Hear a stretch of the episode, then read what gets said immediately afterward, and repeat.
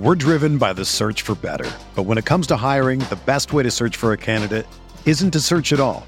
Don't search match with Indeed. Indeed is your matching and hiring platform with over 350 million global monthly visitors, according to Indeed data, and a matching engine that helps you find quality candidates fast. Ditch the busy work. Use Indeed for scheduling, screening, and messaging so you can connect with candidates faster. Leveraging over 140 million qualifications and preferences every day, Indeed's matching engine is constantly learning from your preferences, so the more you use Indeed, the better it gets.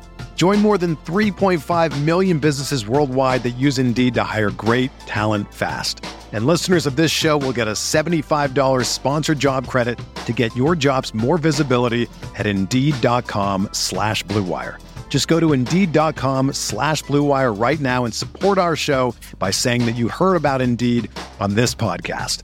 That's Indeed.com slash BlueWire. Terms and conditions apply. Need to hire? You need Indeed. Arizona, Colorado, Indiana, Michigan, New Jersey, Tennessee, and Virginia. WynnBET is now live in all these states, and the excitement of Wynn Las Vegas has finally landed in online sports betting and casino play. For boosted parlays to live in game offs on every major sport, WynnBET gives you the tools to win. Sign up today for your risk free $1,000 sports bet. Download the WynnBET app now or visit wynnbet.com. That's W H N N bet.com to start winning. Blue Wire. Welcome back. This is the Big Blue Banter, New York Giants football podcast. I'm Dan Schneider, joined as always my co-host Nick Falato. I got like 45 minutes to an hour to go here before I gotta get the hell out of here and rush out of here for a flight. Somehow, some way, I don't even know why, my pre-check isn't working. I don't know how or why on my boarding pass. I emailed TSA, I tried calling them. Out of nowhere, it's just not showing up. And they said there's some error, whatever, on the United app. I don't know, man, but now I got to go back with the plebeians and, and wait in that line. You know, T, you have TSA pre-check, Nick. It's got to be, in my opinion, the greatest investment I may have ever made. No, I do not. And I'm dating somebody who works in the airline industry and she keeps telling me to do it. And I always neglect to do it. And I just wait and wait and wait in line. it's not even just the not waiting in line that I love about the pre-check. It's the not taking off the shoes. It's the not worrying about taking all of your devices out and putting them in different bins. These are like, you know, the simplest rich rich person problems, third what do they call first world problems. But I don't know, man. When you're trying to rush into a flight, you know the anxiousness that comes with any time you're traveling on in the airport. You're like, am I gonna miss this? Oh, what they say boarding is closed at this time, and it's like, ah, oh, crap, the Uber's taking a while. Oh no, this and that, and it's like you're just rushing around, and it just gives you a little bit of peace of mind when you have the pre-check. So it is what it is. I'm very angry right now at, P- at, at TSA, but let's get into what we're doing here today, which is a snapshot of the entire NFL draft. We're gonna go team by team in alphabetical order and it's not going to be a deep dive like we did on the Eagles. It's not going to be a deep dive like we did on the Cowboys or the Washington football team. We're going to give our overall thoughts, though, on their drafts, on their philosophies, on what they accomplished, and on their individual picks. So without further ado, Nick, let's dive right into this thing with the Arizona Cardinals. So I'll go over their draft class. You could give your early thoughts, and then I'll dive into mine. And we could keep it quick with every team. So we're going to get through all 28 we haven't featured. And so they traded their first round pick to acquire Marquise Brown a player who has a rapport with Kyler Murray dating back to their time at Oklahoma, and because, well, they had an idea probably that DeAndre Hopkins was going to get a six game suspension. So without a first round pick, they came back around in the second round and took another weapon, Trey McBride, the tight end out of Colorado State. Then with two round three picks, they took two defensive edge guys in Cameron Thomas and Myjai Sanders. Now Thomas may go inside, who knows, but these guys both fit a similar exact same length profile that I want to get to and talk about with you because I believe it's a nice fit for Vance Joseph's system. And then they come back and they don't have much left for day three. They have just two six round picks, two seventh rounds picks. They take Keaontay Ingram, the run the running back out of USC, who's just kind of like a size speed uh, specimen, but may never be anything. Lecitus Smith, who is the old lineman out of Vatech, who actually had some like buzz to go earlier in this draft and just didn't. And then Christian Matthew, no clue who that is, at a cornerback out of, uh, I can't even, I don't know where, but he's 6'4, 200, is just a bet on traits type guy. Jesse Luketa, linebacker out of Penn State, who I actually heard some buzz about too, didn't get a chance to watch. And then Marquis Hayes, an offensive lineman at Oklahoma, who's probably never going to make this roster. What are your thoughts on this draft class and some of the picks they made? So trading your first round pick for Marquise Brown is a lot different than the Eagles trading their first round pick for AJ Brown. Marquise Brown is like 165 pounds. I don't even think he's five foot 10. And I think it's a good fit for him teaming up with his old college quarterback. But I don't think that's necessarily a wise investment when you're going to have to pay this guy. And I know it's kind of counter from what we said last podcast or two podcasts ago about the Eagles, but those are just wildly different players. So I really didn't yeah. love that. Trey McBride doesn't make that much sense to me either. I get Zach Ertz is old. You have Maxx Williams. I like Trey McBride, but this is also a team that runs a lot of 10 personnel. So I'm a little bit like, could you have made another pick that would have had a bigger impact on your roster? I think he's a good player. Like, like I said, I'm much higher on McBride than you are. It's just with the Arizona Cardinals, but your first pick, you go in that direction.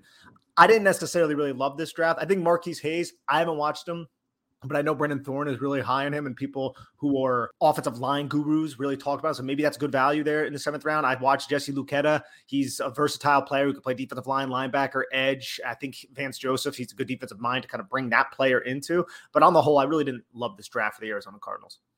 Yeah, I think it's I think it's okay their draft because I think watching them last year, what really hurt them was their offense at the end, and that's because Hopkins got hurt. AJ Green is a shell of himself and they just didn't simply have weapons in my mind. But that's not the only reason their offense struggled. And that's what I want to get to. They used their first two assets on Brown and McBride. But as Steve Smith broke down on NFL Network when he kind of bitched his ass, and was, I felt bad for the guy.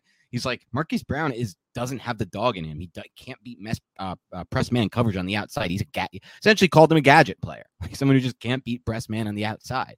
And so that doesn't necessarily give me good feeling about these two weapons. And McBride to me, again, we've talked at length about him. I'm not so sure he'll step on the field, especially in this system. And I do like that they have a type at edge or like on this defensive line in this front that fits Vance Joseph. And both these guys are like 6'5, 260, 6'5, 290. I heard good things about Cameron Thomas. Didn't get a chance to watch him. People love Myjai Sanders out of Cincy. He's a, he's a freak athletically. So maybe they can just figure it out. I have trust in Vance Joseph. But I just think over and over, this team continues to neglect the offensive line. And to me, that's what made Kyler so special at Oklahoma. He had a really good offensive line. That was the best offensive line Oklahoma had, you know, in a long time. And so as they continue to neglect the offensive line, with the exception of signing Will Hernandez, which obviously is neglect in its own right, I just feel like this team is taking a big risk and they could have done some things to address the offensive line. They didn't. All right, let's move to Atlanta. The Falcons a draft I actually liked. I'm curious to get your take. They start off with Drake London, who I'm actually not a big fan of at all. But then Arnold Ebiketie at 38. I love that pick for Ebiketie. I mean, for the Falcons here. They needed an edge rusher in the worst way. And to me, he is a borderline first round player. I really think he should have been a first round player. Then Troy Anderson at a Montana State. I actually thought he was one of the linebackers on my target list for the Giants. He's big, he's athletic, he moves really well in space. It's just a projection for me, but I think that he could eventually be like a nice three down rangy linebacker there. Two really good guys to add to that second level, depending on what they play. I'm not actually sure what Atlanta's moving to right now defensively. Then they come back in round three and get Desmond Ridder, who's a quarterback out of Cincy. A lot of people thought was the number one quarterback in this class. D'Angelo Malone, the edge out of Western Kentucky with their other third round pick. A lot of people like him, six foot four, 230. He's a little bit undersized, but people love his game, Malone. And I'm curious to get your take. And then I wasn't a big fan of Allgeier's tape, and I just think he's a nothing athlete that's going to struggle at the next level. But I will say this about Allgeier, and this reminded me of when Jordan Howard was drafted out of Indiana when he transferred from UAB and went to Indiana, and then fit really well in that wide zone scheme at Indiana. And then the, the Bears drafted him to play in the exact same run scheme, and he did well. And Allgeier is going to play in that exact same run scheme with Arthur Smith in Atlanta. So I have a feeling this could maybe work out better than than the player actually is. And then Justin Shaffer, offensive lineman out of Georgia in round six, and John Fitzpatrick, the tight end out of Georgia in round six. What are your thoughts on the Falcons draft class? I like the draft class. I think adding Drake London with Kyle Pitts is going to be problematic for some defenses in terms if those sure. defenses don't have bigger defensive backs to really account for that. I think the Falcons might suck this year. I love the fact that they got Desmond Ridder in the third round because that doesn't necessarily prevent you from selecting a quarterback in the first round next year. You needed to add edge rushers to this defense to help Dean Pees, the defensive coordinator. You got Arnold Ebiketie and D'Angelo Malone to pair with Lorenzo Carter, who you signed to a cheap deal in free agency. Troy Anderson, developmental middle linebacker you can use on offense because he was a quarterback and a running back if you really want to get creative at Montana State. And then John Fitzpatrick was a Georgia tight end who was one of the better blocking tight ends in college football. So you can just kind of add that to this Atlanta Falcons offense to try to bolster your rushing attack. That's now you have Tyler Allgeier, who can, I guess, help that out along with Cordarrelle Patterson. And I th- believe they signed Damien Williams too in free agency. So I like the draft. I think it's just setting up for them in the future because I don't believe they're going to be a good football team this year. Yeah, I think you nailed it. I do really like this draft, and Fitzpatrick, one of the rare frame guys, like six seven. He he has the frame to actually be a good blocker. Versus some of these guys, like that, I keep hearing, oh, this guy's going to be a good blocker at some point at six three or six four. I'm just not sold on it. And and you know when I watch like just for example, like Trey McBride, I was just, just a, this is such a stupid thing, Nick. But when I watched him in his draft party, and then I saw something on NFL Network, his frame to me doesn't really look too much different than Evan Engram's when he came out. I know it's different to some extent, but like He's a little bit thicker, especially in his base, but I don't know, upper body, that frame doesn't look to me like a tight end who's just blocking down and being some kind of asset as a blocker on, on the line of scrimmage. I don't really see many tight ends coming into the NFL and being assets as blockers on the line of scrimmage unless you have like that John Fitzpatrick type frame. And we'll see if he can eventually like translate into anything worth using. But I know I get very skeptical of tran of these tight ends translating to the NFL. It's just a position I'm I'm I'm not I'm not huge on unless you're banking on traits, and that's something the Giants did. And we we'll talk about that in depth more. Let's get to the next class, the Baltimore Ravens, one of my favorite draft classes in this entire draft. I believe you feel the same way, Nick.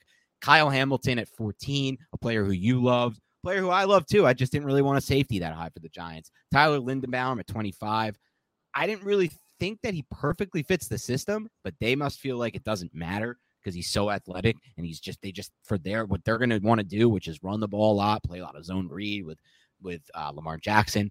It fits, and what they did is they picked up this pick from trading Marquise Brown, who, like you said, was going to have to get paid soon off that rookie deal. Now they just do what smart teams do. They put it back on the offensive line. They invest in the trenches, and they got a four-year cheap deal for Linderbaum. Then Dave, David Ojabo at 45 overall. I know you're going to like that one too. The upside's crazy there. Six foot five, 250. Might end up being one of the better edges when all when all's said and done. Joins his position coach, I believe, who came over from Michigan to the Ravens, which obviously speaks volumes there too. Travis Jones at 66 overall. Man, Nick, I remember you talking about him as an option potentially for not not for the you didn't want him for the Giants, but saying he could be in that range, that 30 to 40 range. It's so much buzz coming out of the Senior Bowl. I tend to see these interior guys fall a lot, and even though obviously the the, the football team took Phidarian Mathis, what, 30 something picks before Travis Jones, who a lot of people think is a better player. Then Daniel Falf, I don't know how to pronounce this one. I'm not even going to try. Falafe, the offensive lineman out of oh Minnesota. Oh I mean, six foot nine, 380 in the fourth round.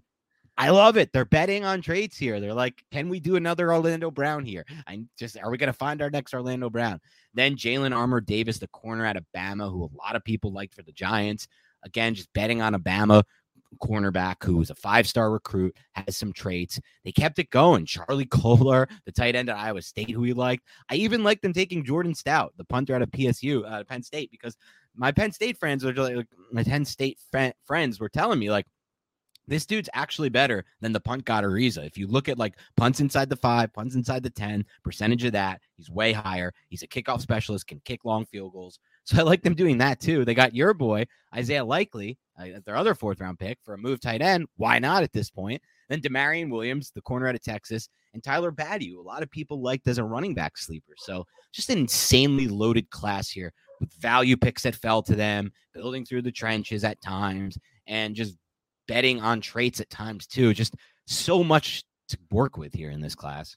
Yeah, it's my favorite class in the entire draft. I mean, when you get Kyle Hamilton and Tyler Linderbaum, and people are like, Linderbaum, yeah, he doesn't fit because they like to run gap power. Trust me, Greg Roman is going to find a way to kick Linderbaum yeah. out into space and lead block for Lamar Jackson, and that's going to be very dangerous. And then you go and you add more depth to your tight end room with Charlie Kolar and Isaiah Likely, guys that you can move around, guys that you can line in line if you really want to. And this team also likes to run a lot of 12, 13 personnel. You had Nick Boyle, I think, who's on the roster for another year. He's a good blocker. I think those guys are going to have an impact in year one. Daniel Faalele, he's somebody that you can possibly have to be groomed as a right tackle. And they brought in Morgan Moses in free agency.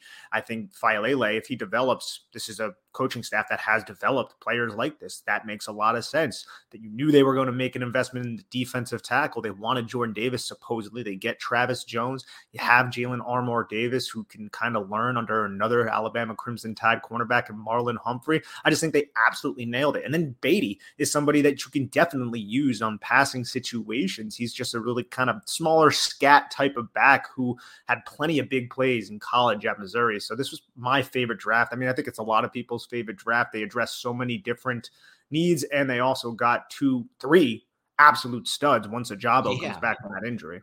It's insane. Still, the, all the depth that they got in this, they still got the three studs too. And you didn't even get to two tight ends. So I think both made your top five. I know likely did, and I'm I Kolar might have been just outside it, but he was on both our sleeper lists. It's just like insane what they did here. They've added so much depth. There's so much competition on the roster. So young with talent and three studs. It's crazy. Let's get to the Bills class here, though. The former disciple Brandon Beane, Joe Schoen's, uh, you know, firsthand man.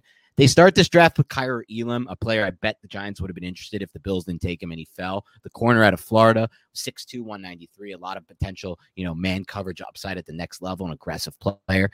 At 63 overall, they take James Cook, a player who the Giants were obviously interested in, brought for a top 30 visit. Some people thought he'd fall all the way to round three or maybe even day three, round four if he was if people were lucky.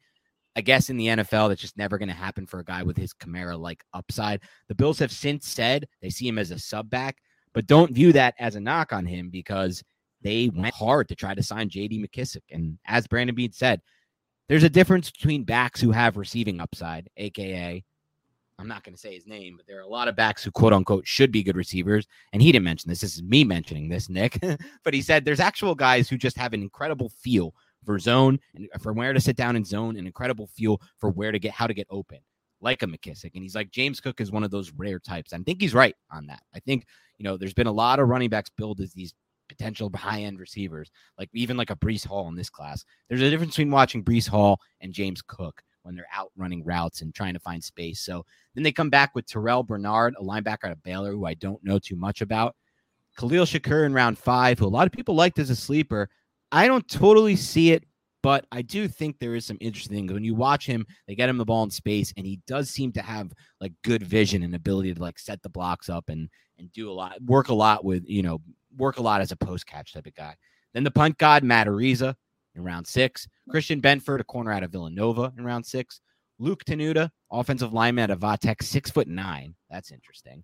Round six, and then Baylon Spector, linebacker out of Clemson. What do you think of the Bills draft class? I like Bill's draft class, man. Did you see the video going around Twitter of Kaiir Elam's combine interview with the Buffalo Bills front office? Yeah, that was freaking awesome. The notes he takes.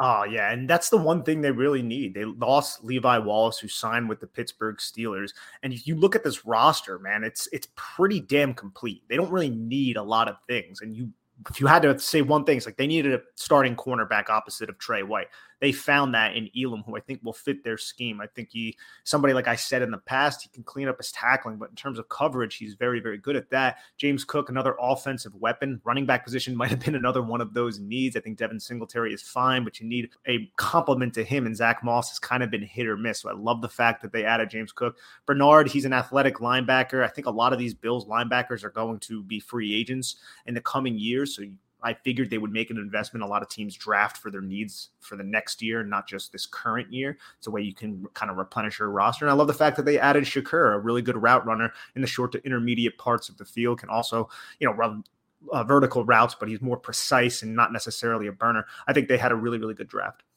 Yeah, this is another team with a really, really good draft. All right, let's move on to the Carolina Panthers, who obviously didn't have that many picks based on trades like trading for Sam Darnold. The trade just continue to haunt them, um, even in this draft. But they did have the sixth overall pick, despite being one of the worst teams. They didn't pick again until 94, which just sucks. But they took Ikem Ekwonu. Obviously, we talked a lot about him. Then Matt Corral at 94 overall with their next pick in round three. Brandon Smith in the fourth round at 120 overall. You've talked a little bit about him. I feel like, like you said, you didn't like him when he was projected in that day two early range, but at 120, it's decent, you know, decent kind of traits to bet on here. Amaré Barno, D lineman out of Vatech, I don't know anything about at 189. Cade Mays, offensive lineman at Tennessee, heard a little bit about. Uh, but and he's six six three twenty five, so that intrigues me for sure. And Kalon Barnes, the corner out of Baylor, who I don't know much about either, but I know he was the fastest player at the combine. So maybe it's just another bet on traits pick here at two forty two overall. Yeah, this is all about traits. Matt Corral, that's going to be a traits pick or just a high upside pick in the sense that he's coming from a RPO heavy system that's not necessarily translatable in the NFL. But he could realistically start because Sam Darnold's not all that good. And then you bet on the traits of Brandon Smith, excellent athlete at the linebacker position, needs work on a lot of other things. You bet on the traits of Amaré Barno. He was the fastest edge at the combine. Bet on that. Very quick first step. Can definitely get it up the pass rushing art and Kalon Barnes. All about the traits. So this is a traits type of draft for a team that isn't more than likely isn't going to be all that great next year. And they didn't have that many picks. So, you know, I, I, I, can't knock the draft because of all the bad decisions that they made in the past, kind of put them in this situation, but they were able to get yeah. guys who could have an impact early on if they develop. So I think it's an okay draft. Some people loved Matt Corral before this year, man. A lot of people were like, "Can the Giants take Matt Corral?" I've watched a little bit of Corral, not enough to make a educated guess or educated statement, I should say here. But he does have a nice quick release. I don't know, just an interesting player, and maybe he can save them. But I, it's it's an outlier. The, these guys usually don't hit, so this class looks like it could be pretty sad. Um, we move on to Chicago, who didn't pick until the second round, and they picked Kyler Gordon, obviously because they we had their first round pick. They picked Kyler Gordon, the corner out of Washington, at 39 overall. I would have said I wonder if the Giants were super interested in him, but the Giants traded back from 36. So it's not like if they really loved him, they wouldn't have traded back. I liked him. I think he's a nice fit for man coverage. We'll see. He played he played more zone at Washington. Then Jaquan Brisker 48 overall player. Both you and me loved Nick. Think he can play both ways as a safety. Velus Jones at 71 overall. It's one of the craziest picks of the draft. It just shows like how insane that wide receiver run was. You know, at 71, they were targeting receiver for for Fields, and then just like oh my God, is this all that's left? It was only 23 picks later, and just like a every possible decent receiver was just like it's just stripped off the board. Just one of the most crazy things. Velus Jones, like, yeah, like he's a somewhat of a sleeper, and he has some like nice, he has a nice skill set, but he's 25 years old, and he was never going to go before round five in any other type of draft. So it is what it is. I think all the receivers, it's hard to gauge them on a value standpoint because of the run.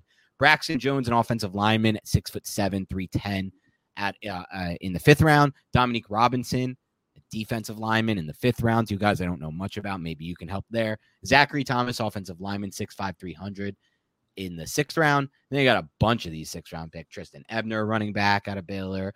Doug Kramer out of Illinois, I actually heard of. He's I've heard he's pretty good, but he's 6'2, which is weird. Uh, Ja'Tyre Carter, an offensive lineman. Eli- these are just like, you know, the new GM Ryan Poles putting his stamp on this with offensive lineman. Elijah Hicks, a safety. Trenton Gill, a punter. What are your thoughts on this draft class? I wish they invested a little bit more in skilled position players, but I'm not surprised when you bring in a defensive coach like Matt Eberflus that he went and he wanted to fix the defense with two secondary pieces and Kyler Gordon and Jaquan Brisker. Like you said, Velus Jones, he's an older prospect, a USC transfer into Tennessee, has good speed, but Justin Fields isn't really set up for great success in year one or I mean in year two. I liked the addition of Dominique Robinson. I saw a little bit of him, not a whole lot, but from what I've seen, he was somebody who flashed. He had a solid senior bowl as well at six foot five, 253 pounds, just to bolster the edge rushing group for Matt Eberflus. But other than that, I mean, this this is a ho hum draft for me, mainly because you you didn't really get a lot of talent to surround Justin Fields with. But I'm not surprised by those first two picks. We're driven by the search for better. But when it comes to hiring, the best way to search for a candidate isn't to search at all. Don't search match with Indeed. Indeed is your matching and hiring platform with over 350 million global monthly visitors, according to Indeed data, and a matching engine that helps you find quality candidates fast. Ditch the busy work. Use Indeed for scheduling, screening, and messaging so you can connect with candidates faster. Leveraging over 140 million qualifications and preferences every day, Indeed's matching engine is constantly learning from your preferences so the more you use Indeed, the better it gets. Join more than 3.5 million businesses worldwide that use Indeed to hire great talent fast. And listeners of this show will get a $75 sponsored job credit to get your jobs more visibility at Indeed.com slash BlueWire. Just go to Indeed.com slash BlueWire right now and support our show by saying that you heard about Indeed on this podcast. That's Indeed.com slash BlueWire. Terms and conditions apply. Need to hire? You need Indeed. Everyone is talking about magnesium. It's all you hear about. But why? What do we know about magnesium? Well, magnesium is the number one mineral that 75% of Americans are deficient in. If you are a woman over 35, magnesium will help you rediscover balance, energy, and vitality. Magnesium supports more than 300 enzymatic reactions in your body, including those involved in hormonal balance.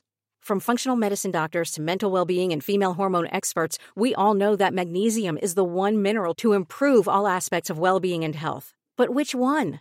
Magnesium Breakthrough from Bioptimizers, the trusted choice recommended by leading experts with seven best absorbed forms of magnesium to ensure your body receives the support it needs for overall well being. Go to bioptimizers.com slash balance today and use code BALANCE10 for 10% off. Support your journey to wellness at B-I-O-P-T-I-M-I-Z-E-R-S dot com forward slash balance. Magnesium Breakthrough from Bioptimizers, your foundation to optimal health and vitality. When you need mealtime inspiration, it's worth shopping Kroger, where you'll find over 30,000 mouthwatering choices that excite your inner foodie. And no matter what tasty choice you make, you'll enjoy our everyday low prices, plus extra ways to save, like digital coupons worth over $600 each week. You can also save up to $1 off per gallon at the pump with fuel points. More savings and more inspiring flavors make shopping Kroger worth it every time. Kroger, fresh for everyone. Fuel restrictions apply. Yeah, me either. I think they did well with those first heat picks value wise, but it's just like I don't know if I draft Justin Fields, right? And I see how bad his offensive line was in year one, and I see how bad really his skill players were, and then I lose Allen Robinson to free agency. I'm just not approaching my draft like this. I'm trading back and I'm figuring out ways to get some kind and it was tough because of how the receivers ran here. I get it, but it just feels like maybe they could have taken an offensive lineman then like they wait until 168 to take their first offensive lineman and i know he's he's been no like Poles is known for like finding offensive linemen late with the chiefs like that was one of his calling cards. He's a former offensive lineman i think i'm pretty sure. But it just feels like those guys are risky bets nick and i just don't like where this offense if you have justin fields this just seems like malpractice to put him in front of this offensive line next year and with those skill guys. We'll move on to the bengals the surprising AFC champions last year, Joe Burrow, baby. Daxton Hill at 31. Nick and me love Nick and me love that pick, obviously. Cam Taylor Britt, a Nick Falato favorite at 60 overall. So they really just said we saw an upgrade in it. We saw a breakout really for our secondary last year. We're not done. Let's keep pumping talent into it with Hill and Britt. And then Zachary Carter, defensive lineman at 95 overall. Very Bengals like pick, in my opinion. Cordell Volson at 136 uh, and uh, North Dakota State, an offensive lineman, six seven, so that helps. Tycen Anderson, who actually saw some hype, a safety out of Toledo, six two two ten, has a nice frame and kind of another bet on traits. And Jeffrey Gunter. It's funny because the Bengals simply, like my dad used to say, the Bengals every draft would just sit there and take the best player available based on the consensus big board. And it worked for them. Like he's like, it would always work for them. Why don't more teams do this? They always just sit there and do it. And they never trade back, it feels like. They never trade up, it feels like. They're just kind of there and they do the same thing year after year. What are your thoughts on this class? I'm so interested to see what they do with Daxton Hill because they have Mike Hilton, who's was former Pittsburgh Steelers. That guy's a strict slot. So are you going to use Daxton Hill as a safety with Jessie Bates on that franchise tag? Is is Daxton Hill the replacement for Jessie Bates? Because I really hope the Bengals, who are typically a very frugal type of organization, I really hope that they sign Jessie Bates because I think Jessie Bates, and we, we talked about this when the Bengals sucked. I think he's one of the better defensive backs in the National Football League. That was actualized last year. So I'm really curious to see how they use Daxton Hill, but he's a great football player, and I trust Lou Anarumo to use him and Cam Taylor Britt. like the fact that they invested in Zach Carter, who is a big, long defensive end type. You can also kick inside out of Florida. Tycen Anderson, another safety that you can bring in. I don't know what that says about Jessie Bates, but this is a size, speed type of guy at 6'2, about 210 pounds. I think this was a solid overall draft. And uh, they only made one pick on the offensive line. That was Cordell Volson out of North Dakota State. I don't know too much about him, but I do like that they at least are investing in the offensive line despite signing several people to help Joe Burrow in the free agent period. Right. I think that's the key there. They did do a lot of their work in free agency with La'el Collins and Alex Cappa, two locked in starters. So they had the luxury of not having to go line, and they still did the smart thing and drafted one to develop. They didn't say, all right, we'll completely miss it. Like, you know, we've seen the Giants do in the past. You got to at least put something into it. I feel like every year, and I know you agree with me on that. Um, but also bolstering that sector. I really feel like this team is is on the right track. There, I really like this team to continue to be good this year. Um, let's move on to the Browns in an interesting spot because obviously they traded to get Deshaun Watson, lost some capital there. That's going to help their team a lot. And then their draft started with Martin Emerson, the corner out of Mississippi State. He's got the trait 6'2, 200. A lot of people think the hip fluidity could be an issue at the next level. Is the speed an issue? I didn't love this pick. Moving on, Alex Wright, the linebacker out of UAB, another traits based pick here, 6'7, 270. I'm curious to get your take on him. I don't know much. David Bell at 99 overall. I know you're going to like that. I like that too. We just believe in David Bell and his ability to get open. Perrion Winfrey at 108 overall. I know Winfrey, some people thought was an absolute steal. A lot of people wanted the Giants to get him right away in this range. He goes off the board at 140, uh, 108. Cade York, kicker at LSU. That to me was a very weird one. 124, but whatever. I guess you believe in him being really good. Jerome Ford, running back out of Cincy, love this pick for them at 156 overall. I think he has serious upside at the next level, home run type hitter. Really fun to watch and, and has the build I like 5'11, 220. Like that's the low to the ground, but but thick build that that really works at running back a lot.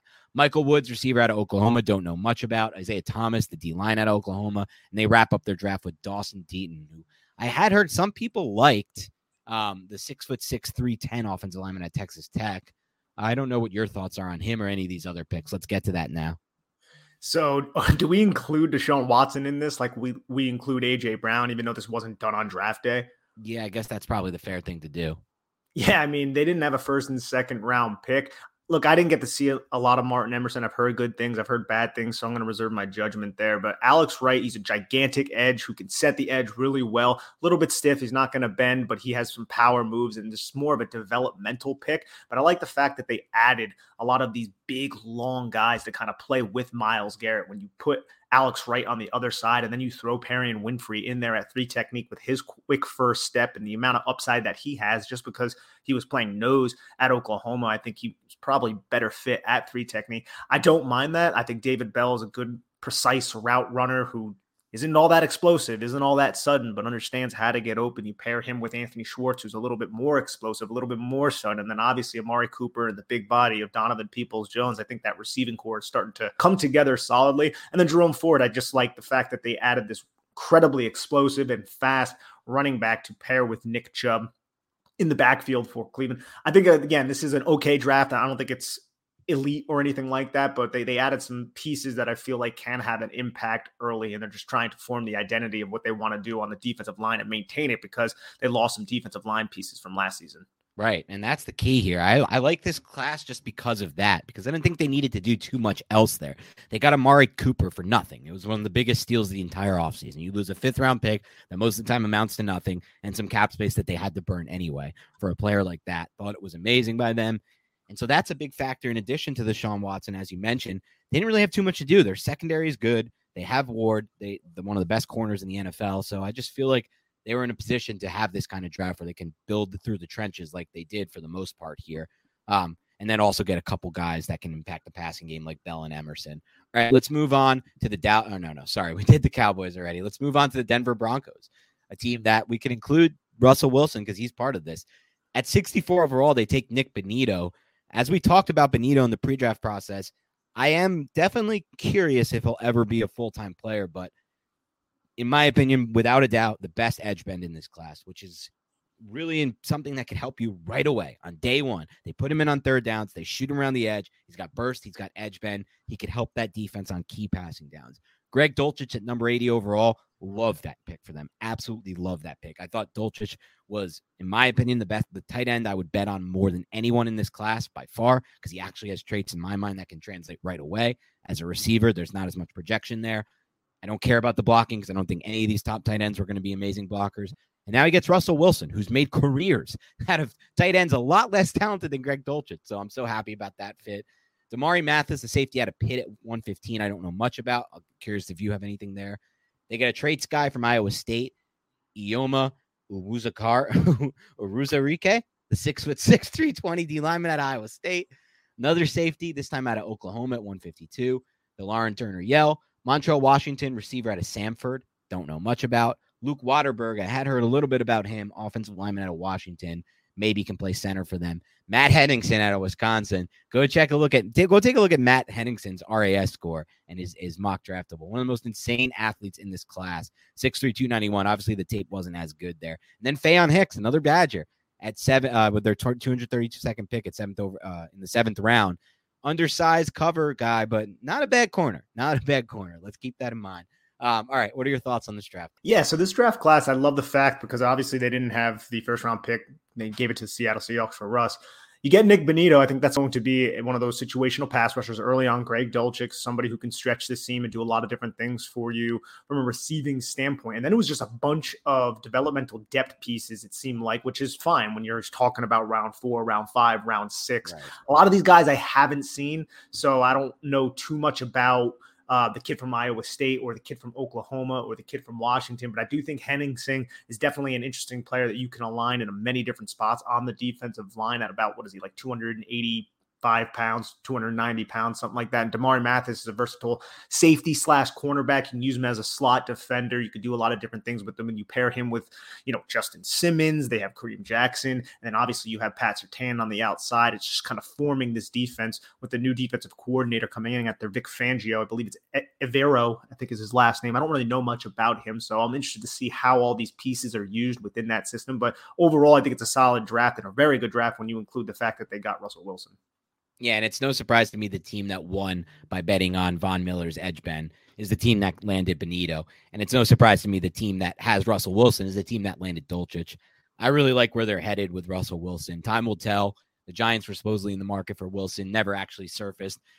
When John Mara said it's not happening, I can understand why the Giants didn't do it. I think the Denver Broncos are further along, potentially, not too much further, my opinion, roster wise, but I guess quote unquote further along. I'm interested to see if they can win right away because they added some guys that can help them now. All right, let's get to the Lions. Aidan Hutchinson at number two. Dan Campbell couldn't have walked that pick up faster. I'm sure the NFL was like, dude, can't you pull give me at least give me a Dave Gettleman with Saquon Barkley and waited the five minutes? Like he waited like less than the Barkley time to get that pick in.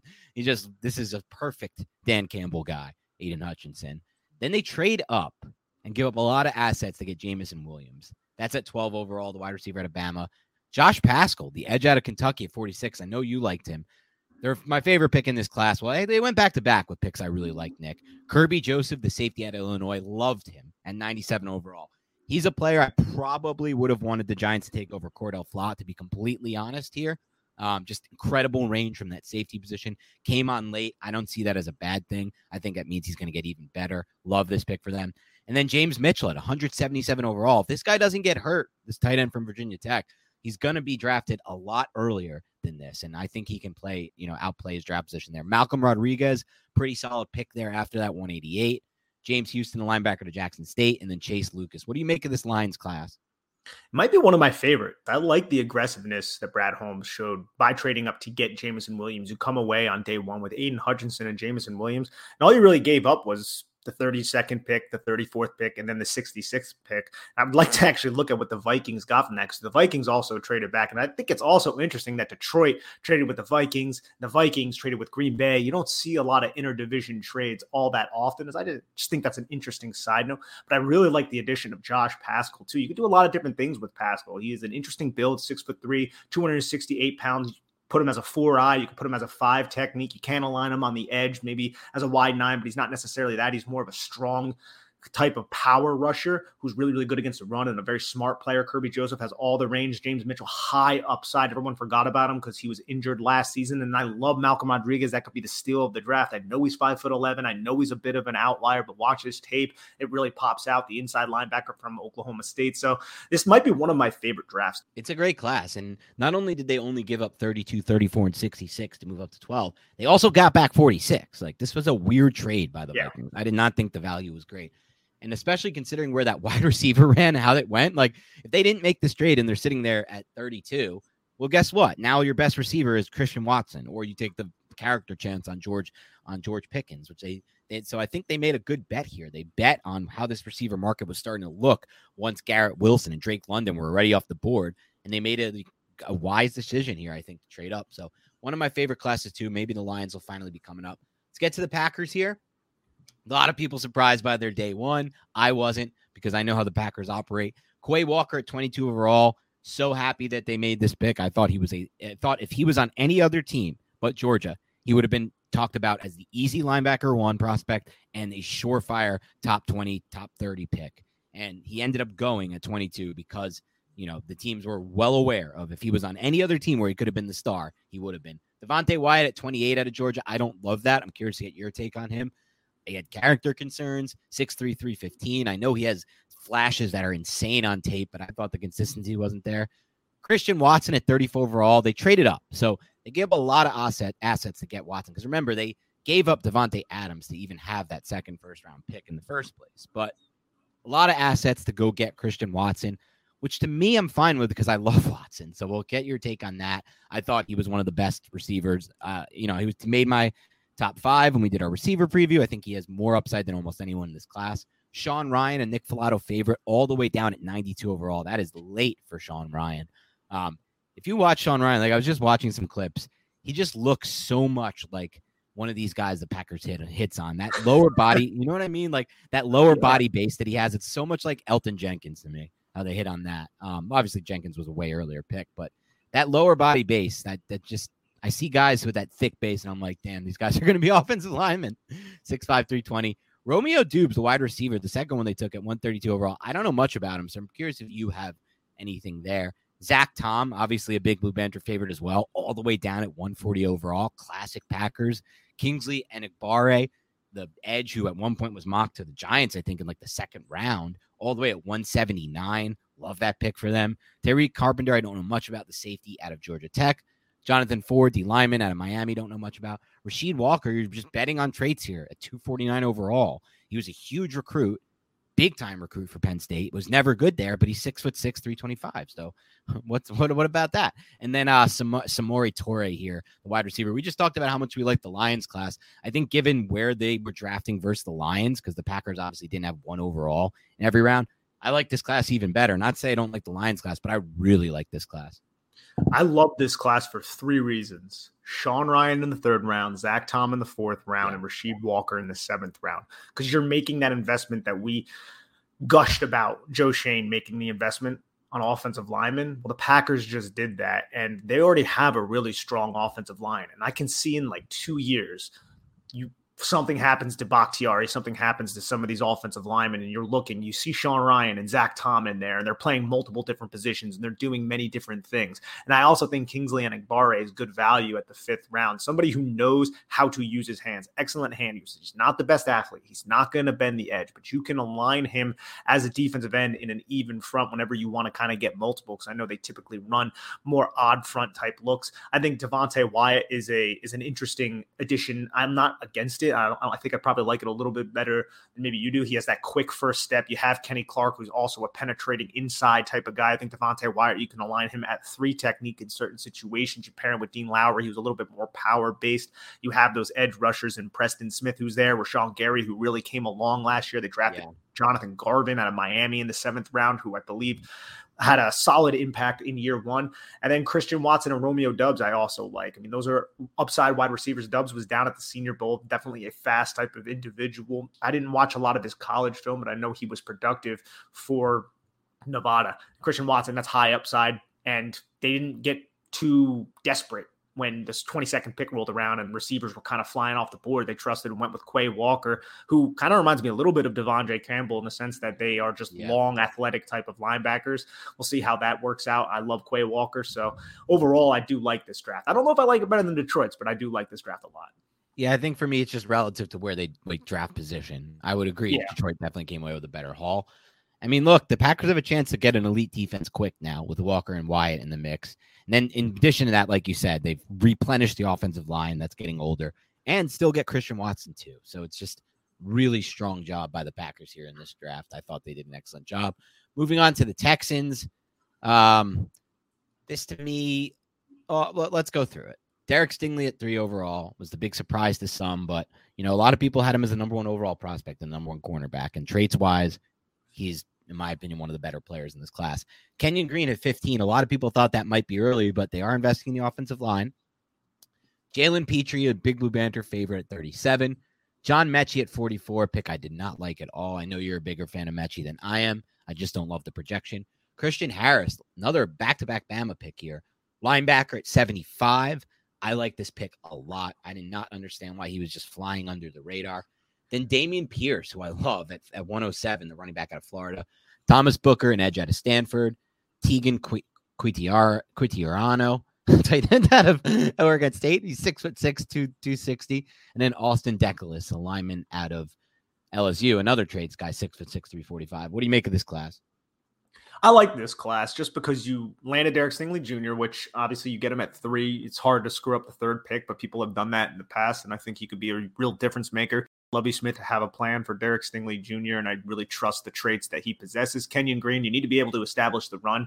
Your team sucks. You haven't been able to run the football. You need a versatile offensive lineman. Kenyon Green was sitting there. You get him after a trade back so you can accumulate a couple more picks. Do not hate that. I think Kenyon Green is a good football player. Love Jalen Pitre. Like John Metchie, was it a little early? Maybe, but there was a wide receiver run, so I'm fine with it. And I believe Nick Caserio probably is really dialed into what Nick Saban is doing down there in Alabama, which kind of speaks to Christian Harris as well. That's good value, somebody who needs to develop some better instincts, but he used to be a safety, so it's t- not too unreasonable that he was a little bit hit or miss with his instincts down there at Alabama. And then I love Dameon Pierce in the fourth round. I don't have much on the final three, so yeah. overall, I, I, I like this draft. I know there's a lot of people out there who who didn't. I, I saw some grades for it. Oh yeah uh, lower and stuff. But overall, I, I, like this draft. I think you added some good football players, and that's what Houston Texans need. They need good football players. Yeah, I don't know what the what the negative is. Their first six picks, I think, could all be hits there.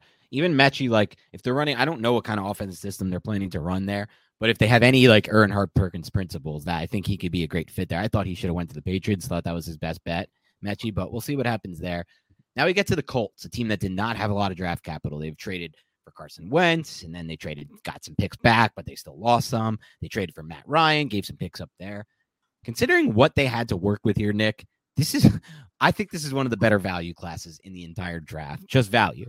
So let's go over it. Alec Pierce at 53. Yeah, we thought maybe he'd be there in the 70s for the Giants, but, or 66 for the Giants, but you know what? The receiver run pushed him up. And I love Alec Pierce. I thought he mm-hmm. was a lot better than a lot of these prospects who were taken before him and around him at receiver. Jelani Woods at 73, bet on trade, six foot seven, 265. I understand he's not there yet, and there's some reservations taking him, but so rare you get a six foot seven tight end who can move like he can at 265. And that can be molded. And there's when you have that frame to me, it's a big factor at tight end. Bernard Raimann at 77 overall to me is an absolute steal. I get it. There's, I guess, some long term injury concerns. We've seen this happen with Ojulari, with Kobe Dean, yada yada. I don't care. When you get that, when you when you make that kind of jump from tight end to tackle and put together that type of season, first time playing it, I think you're going to be great. Nick Cross at 96. Damn, I'm pissed about that one. I wanted the Giants to get Nick Cross. Six foot one, 215, blur of a safety. I mean, this dude is just somebody who can play downhill or I think can play the deep half. So I love their first four picks despite going fit, despite picking at 53, 73, 77, 96. Close out the draft. Eric Johnson, D lineman, Andrew Ogletree, a tight end, Curtis Brooks out of Cincinnati, then Rodney Thomas, another linebacker, this one out of Yale. What are your thoughts on this class?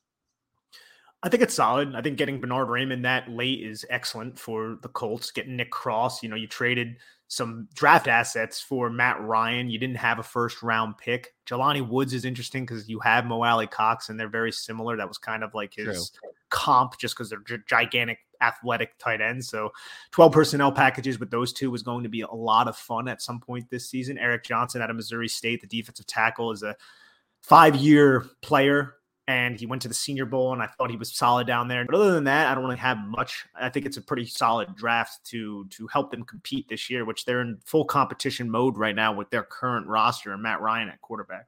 Yeah, and Alec Pierce really should help them. I think so. We'll see what happens there.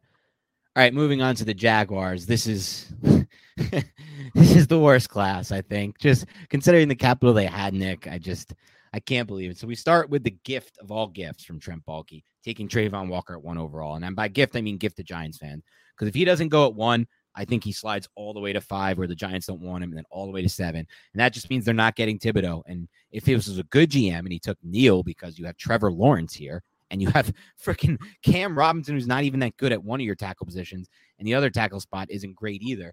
and yet they just don't take him. They take Travon Walker, just pure gift for the Giants. Then they trade up for Devin Lloyd. Like if you're going to trade assets to move back into the first round for a linebacker, he better fucking have the Luke Kuechly profile. This is my opinion. He better have that if you're trading assets. And I don't think this guy has that. I don't think he's going to be, he's a good player, Devin Lloyd. I get it. Some people thought he was top five, top 10 because just because of, you know, I guess the time of the year, because by the end of it, no NFL teams did because he kept falling and falling. And I think he can be a good player for them. I don't think he can't, but I don't love trading assets. And Luke Fortner, a guy we like at 65 overall. Then Chad Muma, who we like at 70, but you already just took Devin Lloyd. Like I just don't. You've let Myles Jack go, who was great. I just don't understand the, what they're doing here philosophically. Snoop Conner, running back out of Mississippi, at, at in the fifth round. Gregory Jr. corner in the sixth, and Montaric Brown, a corner in the seventh. I mean, look, they came into this draft with more capital than almost any team, and all they do to come out of this, all they come out of this with is Walker, Lloyd, Fortner, and Muma as the big plays here. I just I don't see it. I think it's okay, but you signed Oluokun, the Falcons linebacker, to a really big deal in free agency, and then you go and you sign Devin Lloyd and Lloyd and Chad Muma. And I'm not against that because I actually like Lloyd. Not necessarily there. I had a second, maybe even a low second round grade on. I was lower on all these line, all those top end linebackers this year, but I love the fact that they got Chad Muma. I believe they traded up to do that as well. Snoop yeah. Conner Two trade ups for linebacker, off ball yeah. linebackers. Love Luke Fortner. Love Luke Fortner. Travon Walker. Look, they have a plan for him. I wouldn't have went in that. When you're not that productive, it's very hard to justify that. But they're looking at this draft class like we don't. We think he has the highest ceiling, and we think we can unlock that ceiling. So best of luck with that. Snoop Conner is a physical very physical downhill running back out of Ole Miss. He was fun to watch. I watched uh, the Ole Miss bowl game from 2020 against Indiana, and you could see him just barreling over dudes. It was pretty impressive. Gregory Jr., I liked what I saw from him down at the Senior Bowl out of Ouachita Baptist. He uh, was pretty good at press. For I mean, this is a guy coming from a really small school, and he's sticking on these guys from Power Five conferences in press coverage and, and showing some physicality. So you get that in the sixth round as a developmental pick. Don't hate that, but overall, I mean, it's okay. It's not too. I'm not too enthusiastic by it, but it got some of my guys in Muma and Fortner, which I don't want to really give it a bad grade because of that. Yeah, they are good guys, and I love that they got your guys, and I I can understand decent value there, though I don't like trading up for linebackers. But look, the the problem for me is this: you have Trevor Lawrence. Things didn't look good with Lawrence last year.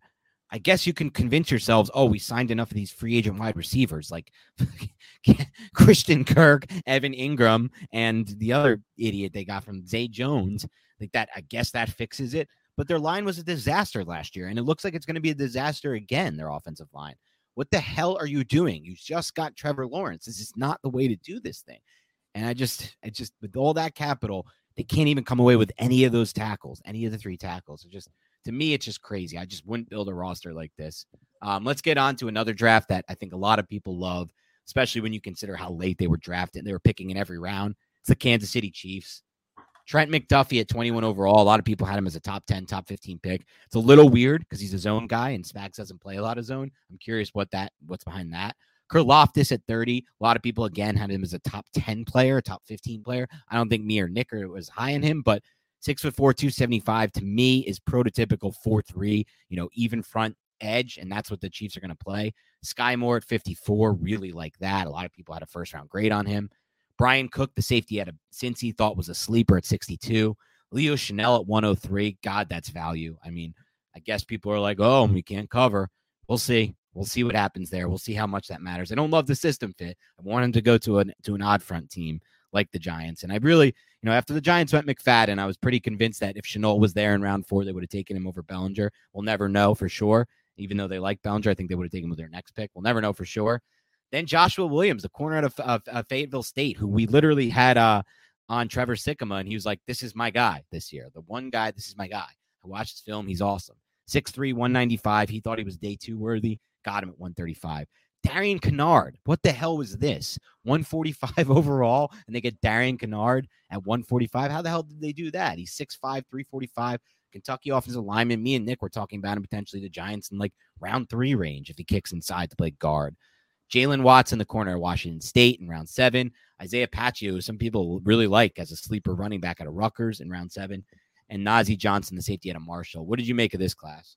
Yeah, this is a top two, top three class right here. You give Steve Spagnuolo so many assets to help really bolster up that defense that was at times problematic last year. Trent McDuffie will really fit into his scheme, I believe. I mean, yeah, he played a lot of zone. I think he's one of the smarter cornerbacks in the class. I still think he can play man coverage. Love the pick of George Karlaftis at that point of the draft. Love the Bryan Cook and Leo Chenal picks.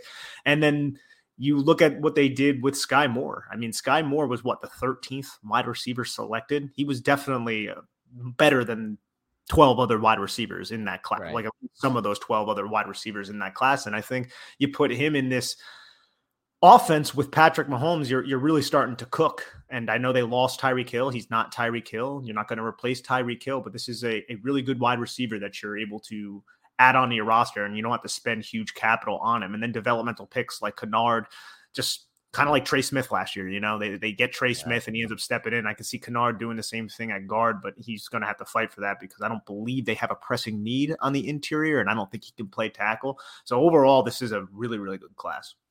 Well done by the Chiefs. I'm gonna probably place a Chiefs future after we wrap up this podcast because they, you know, I just love I love betting on Mahomes. All right, Chargers time.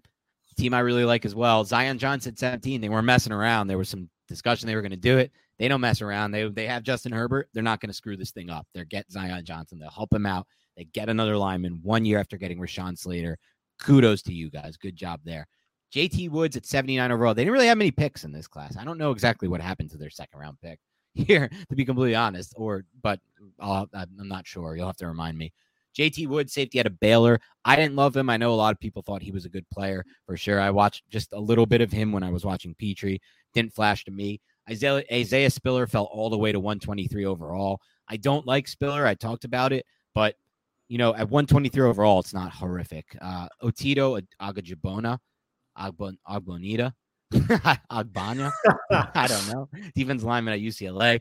Jamaree Salyer at 195 overall. Remember when we were talking about Salyer, the offensive lineman out of Georgia, six foot four, 325, as a guy who could kick inside and help the Giants and guard in like day two? Well, he falls all the way to 195. The Giants clearly didn't like him. They didn't take him for any of those picks. Uh, Ja'Sir Taylor, corner out of Wake. Deon Leonard, corner out of Mississippi. And then Xander Horvath, a running back out of Purdue. What do you think of this class?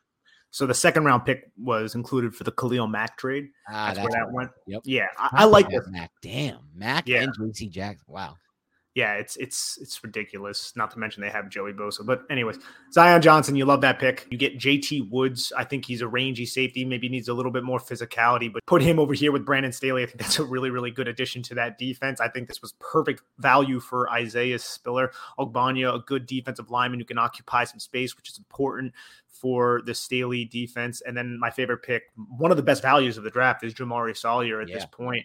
This is a developmental guy who who possibly could start for you on a defensive on, on an offensive line that struggled last year. Now you have Rashawn Slater, you bring in Zion Johnson. I'm not sure who is Storm Norton. Is he still going to play right tackle? Because I know he was kind of a liability last year for them. They still have Corey Linsley. Matt Feiler really came along last season. So you're really starting to solidify that offensive line for Justin Herbert. So I like this draft class overall. It's it's not too flashy, but it's definitely going to be effective. Love that call by you as Salyer is maybe the best value in this entire class. If you just look at what he did in the college football uh, playoff against Aidan Hutchinson, who's supposedly the best player in this class, though I don't agree with that. It's he did a really good job against him, and now he's going over a board at 195. Rams come up here. the Rams, first pick of the draft at 104. Obviously, they made headlines on draft night when Sean McVay was caught laughing at the Patriots taking um uh what's his name from from Chattanooga, the offensive lineman Cole Strange. Cole Strange in round one. They're like, damn, we wasted our time scouting him. We thought we'd get him at 104. They take Logan Bruss, the offensive lineman out of Wisconsin, instead at 104. They've had a lot of success taking offensive linemen from Wisconsin that fall in the draft. I like Bruss. I thought he was a sleeper in this class. I didn't want to talk too much about him in the pre-draft process, Nick, because I already talked so much about Chenal and Ferguson. I felt like I was going to really be labeled a homer if I went that deep. But I thought it was a good peek to Cobie Durant, the corner in the fourth round. But Kyren Williams, who a lot of people loved, running back out of Notre Dame at 164. They love their running backs here for the system. Quinn Lake, safety at 211. Derion Kendrick, corner out of Georgia. Daniel Hardy, Russ Yeast, the kicker and then AJ Arcuri, an offensive lineman at Michigan State, who does have some decent traits at six foot seven, three twenty, at least from a frame standpoint. What'd you make of this class? A lot of these guys I don't know too much about, but I think getting Kyren Williams, who tested really poorly at the combine, is smart just because this is somebody who is going to be a receiving threat out of the backfield who's excellent as a pass blocker. He's not all that explosive. He's not going to be the fastest. And I felt like his film kind of translated to whatever he ran. It was like a four, six something. It wasn't all that great, but I still think he's a pretty solid football player when you watch Notre Dame's film. So you get him in the fifth round. I think that's solid value. And then Derion Kendrick is somebody that I studied. This is somebody who was highly recruited out of high school. He went to Clemson and then he left the Clemson program, transferred over to Georgia, and helped Georgia win the national title this year. He showed up to the combine though, and he ran like a four eight or something. I don't have the numbers in front of me, but it was really, really bad. So a lot of people were like, this guy might not get drafted. But when you watch this film, you're like, oh, this guy has some has some real traits to him. So I think smart teams like the Rams will not look too much into the 40 time and maybe trust GPS time because he doesn't look four eight slow. Like he doesn't look like that at all. Right. So they possibly got a value there in Derion Kendrick. And those are really the only two players I have too much on. I didn't watch many of the other players here. So I, I don't even really feel comfortable giving them a grade. But the fact that they don't have a lot of draft assets because they traded for Matt Stafford and they ended up winning a Super Bowl because of that, like screw the draft grade. You got a Super Bowl because you traded. Yeah, exactly. This is not a team that's looking to build through the draft, so they're trying to win in another way, and they so far have. Obviously, Stafford, in my opinion, played a big role in that. Move on to the Raiders, a team that I don't even understand how where their draft capital went. Their first pick was at 90 overall, and then they just have a couple fourths. Like I know they traded for Adams with one of them. Where's the second round pick? This team is just such a freaking disaster. They didn't pick up the option on any of their 2019 first round picks. One of the worst first rounds I've ever seen. Jacobs was never worth taking in the first round. He had not a special running back prospect at all. Clelin Ferrell, and then the the the kid who does the safety who just is only good moving forward. He, forget his name. The kid from uh, Mississippi or Mississippi State, Abram maybe. Abram. Yeah, he's yeah. not picked. A, so if you want to talk, you know, any DG defenders, Dave Gettleman defenders, point to this GM, Mike Mayock. I mean, he did find Maxx Crosby and and uh, Hunter Renfrow. Good job there, but man, has he wasted some assets. So they start their draft at 90 overall with an actual steal here. Dylan Parham, a player we talked a lot about, the offensive line out of Memphis, we liked a lot at 90. Then another guy we liked, Zahir, Zamir White at 122, the running back out of Georgia. I mean, you look at that profile, man. If White can stay healthy, heesh. Neil Farrell, another guy we like at 126, a D lineman out of LSU. Then Matthew Butler, another D lineman, this time out of Tennessee. Thayer Munford, an offensive lineman at Ohio State. Brennan Brown, a running back out of UCLA. That's how they close this draft out. I'm definitely concerned about this offensive line moving forward. Um, and overall, this draft, I mean, Parham should help, but overall, this draft for what they had, I thought they did a good job. Just not many assets. Yeah, not many assets. You include Davante Adams in this, and kind of get a better view on the entirety of the class. But I do love the Dylan Parham pick. I like the Zamir White pick a lot. Love Zamir White. Just those medicals have to clear. And I was a big Neil Farrell Jr. fan as well out of LSU. Think he has some pass rushing upside. And I Matthew Butler I watched this film. I liked Neil Farrell better, but you still get another defensive tackle who has some flash, some explosiveness, some burst, all those things. Thought Munford, I watched this film at Ohio State. I didn't love him, but at this area of the draft, why not bring him in? He was a huge team leader up there for the Buckeyes. So overall, I, it's okay. So like maybe like a C if we're giving a letter grade to it. All right, moving on to the Dolphins, another team without many assets, because obviously, as we said we'll do, we'll include they got Tyreek Hill. So Channing Tindall at 102 overall. Love this pick for them. The Georgia linebacker loved him in this class. Eric Ezukan, uh, Ezukanma, the wide receiver at Texas Tech at 125 overall. 6'3, 220. I didn't really watch him at all. I'm curious if you have any take on him because I was intrigued by that. They only have four picks. They went Cameron Goode, the linebacker at Cal, who I thought was kind of more of an old school type of player in seventh round. And Skylar Thompson, the quarterback at K State, who is a Mark Schofield favorite, is a Matt Waldman favorite. I think Waldman even has him like top in this class. That's how they went out on a limb there. Um, so I like that decision as well as the Valmental guy. What are your thoughts on this class? I mean, throw Tyreek Hill into it. Obviously, yeah. that's the big addition that costs a lot of this draft capital. Love Channing Tindall. He could be one of the fastest linebackers in this class, could be a real impact type player. But I don't have anything on the Texas Tech wide receiver, nor do I have anything on the California outside linebacker. And Skylar Thompson, I watched a little bit of his film.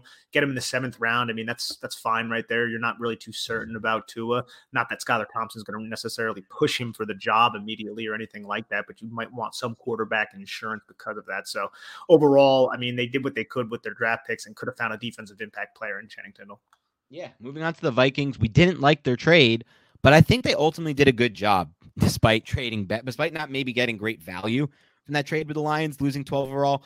I was a big believer that there weren't really that many, unless you consider Jameson Williams a blue chip, which I think is fair to say maybe, but they didn't need him at receiver. There weren't really many blue chips left.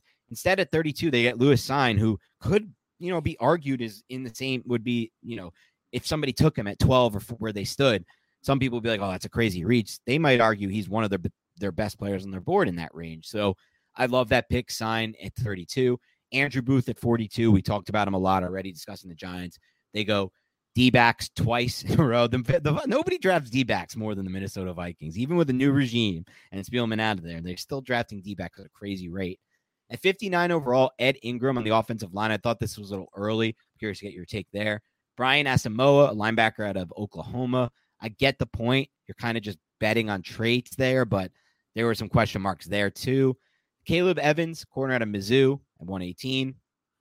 Ezzy at Atomewo, D lineman out of Minnesota at 165. My boy Ty Chandler at 169. Freaking love this pick for them. Perfect fit for that system. And Dalvin Cook, you can get out of his contract in 2023. And Madison's going to be a free agent in 2023. Just keep that in mind. Vederian Lowe, the offense line at Illinois, 184. I heard some good things about him, by the way, but he doesn't, and he's six foot six, 320. So it's a developmental pick, which I like there. Jalen Nailor, wide receiver out of Michigan State, and then Nick Muse, tight end out of S, uh, USC or South Carolina. I'm sorry. What were your thoughts on this? I think it's a solid draft. I mean, you bring in Ed Donatell to be your defensive coordinator. He's a disciple of Vic Fangio. So you want to upgrade and get the players in your secondary that can run the system, pattern match, cover four type of match system where you need smart players. And Lewis Cine really fits that bill. Andrew Booth really fits that bill. I think Brian Asamoah is a fast linebacker. You can play in nickel and dime type of packages, early downs. I mean, he can have success, but once somebody climbs up on him, he's done. He gets driven way out of the screen. Uh, Caleb Evans is another cornerback who is long and physical. That's something that they also like. And then Ty Chandler and Jalen Nailor are two players who can really help the offense, who bring an element of speed and burst to the offense. I think Jalen Nailor specifically is somebody who probably wasn't maximized out there at Michigan State, but he's a fast, explosive type of wide receiver who could find the field when you look at the Vikings depth chart. They're probably going to run a lot more 11 personnel. And you have Bisi Johnson, who's coming off of the injury, Justin Jefferson, Adam Thielen, obviously, and then KJ Osborn. So Jalen Nailor could find his way in there with an injury if Bisi Johnson isn't fully back. You still have Ihmir Smith-Marsette from last season. So I wouldn't be shocked to see him with some injuries rise to the occasion and, and just add an element of speed to help open things up underneath for maybe Justin Jefferson and Adam Thielen. And what about your thoughts on Ed Ingram in the top 60? What do you make of that pick? I mean, he's a powerful dude. He has some sketchy past as well, which I'm not really 100% certain how that played out, but I'm guessing they did their due diligence. I thought he was a good football player, though, powerful at the point of attack. Put him next to Christian Darrisaw, and you have a pretty powerful left side of the line of scrimmage. So I don't necessarily hate that at that point of the draft. I mean, I had him kind of clumped in there with like the Dylan Parhams of the world and, and players like that, but Ingram offers a little bit more just play strength than some of those other guys. Yeah, no doubt about it. We move on to the Patriots, who I think most closely resemble what Joe Schoen did with the Giants in the sense that obviously after the two of the top six, that Schoen was just kind of, I don't want to say fell into his lap, but it was easy for him. Let's be honest.